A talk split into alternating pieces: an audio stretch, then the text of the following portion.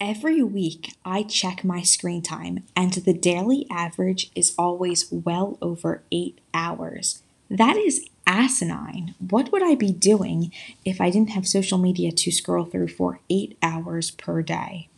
Additionally, how much individual time do I spend on Snapchat, Instagram, and TikTok? Personally, I do not want to know. The first thing I do when I wake up in the morning is respond to my text messages. I clearly spend a large portion of the day on my cell phone, and the last thing I do prior to going to bed is check Snapchat. This is the very negative routine that I have developed. However, I am not alone. Teens spend an average of over seven hours on their phones daily. I was scrolling through Instagram when I came across a post from TikToker Maddie Monroe, who is 17 years old. I thought to myself, wow, Maddie and her friends are so pretty, and they're certainly cool, and they must be so popular. They were boarding a private jet, and it made me wonder is that what my life is supposed to look like at 16 years old? This is what a scroll through Instagram or any social media platform is like for a teenager. We constantly compare ourselves to the rich and famous, like renowned TikTokers, the Kardashians, and a plethora of influencers and celebrities.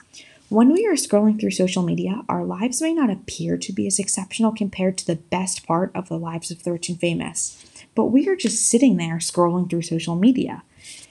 Some photos I see on social media are so provocative, and I wonder why someone would feel compelled to post this. But I know why. There is instant gratification when you post something on social media, and the comments, likes, messages, and direct messages start rolling in. The more likes and more accolades a teenage girl receives, the more remarkable they feel. Teenage girls feel like they have friends when they post something on social media, but in many circumstances, they do not even know these people that are interacting with their posts, and chances are they would not talk to them in real life. Teenage girls want approval from their peers, and they want to make it known in front of their peers. Social media allows them to achieve that goal. Teenage girls are marketing themselves, and they are the product. They continue to crave more attention and compete to post the most scandalous photos to receive the most likes. People's opinions have become more important than our own, and our self esteem is valued in how many likes we get, not our self confidence. Getting approval from your peers in front of your peers is an amazing feeling, but this is not practical and this is not real life. This is a vicious cycle that makes teenage girls crave attention. This is sickening. Girls from every age, 12 and 23, and everything in between, are marketing their bodies. Likes from strangers are more important than self worth. These girls figure out at a young age what it takes to receive those likes and comments. For instance, 16 year old Davia Amelia jumped to her death when she shared an Instagram poll asking her followers if she should die. 69% of her followers advocated for her death. Would the girl still be alive today if the majority of netizens on her Instagram account discouraged her from taking her own life? Lawyer Ramkarpal Singh told The Guardian. Would she have heeded the advice of netizens to seek professional help had they done so? Said Singh. Social media does more harm than good.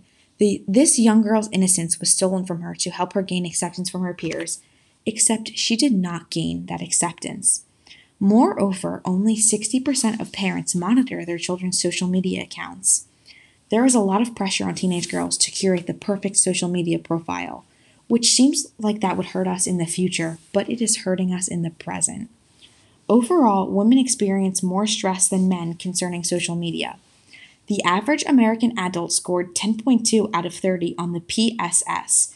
One of the starkest contrasts in the survey was between the level of reported stress experienced by men and women, according to the Pew Research Center.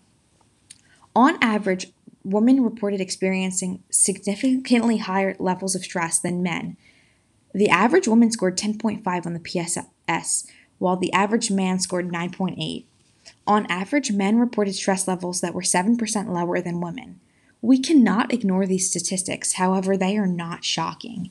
Parents think that social media is a normal aspect of life, and they do not monitor their children's social media. However, they probably post pictures of their children from so- on social media starting at a young age. What happens when these likes comments, messages, and fake friends disappear. Teens spend an average of 7 hours and 22 minutes on their phones daily. Because of the amount of time we spend on our phones, the impractical posts that celebrities like Kylie Jenner, Kim Kardashian, and Maddie Monroe start making start to look practical. This results in poor teen culture that creates poor self esteem. This is a terrifying situation. Please take out your phones and check your screen time. What would you do if social media did not exist?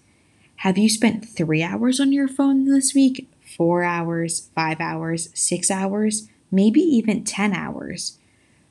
Whatever you would do if social media did not exist is what you should start doing. Thank you.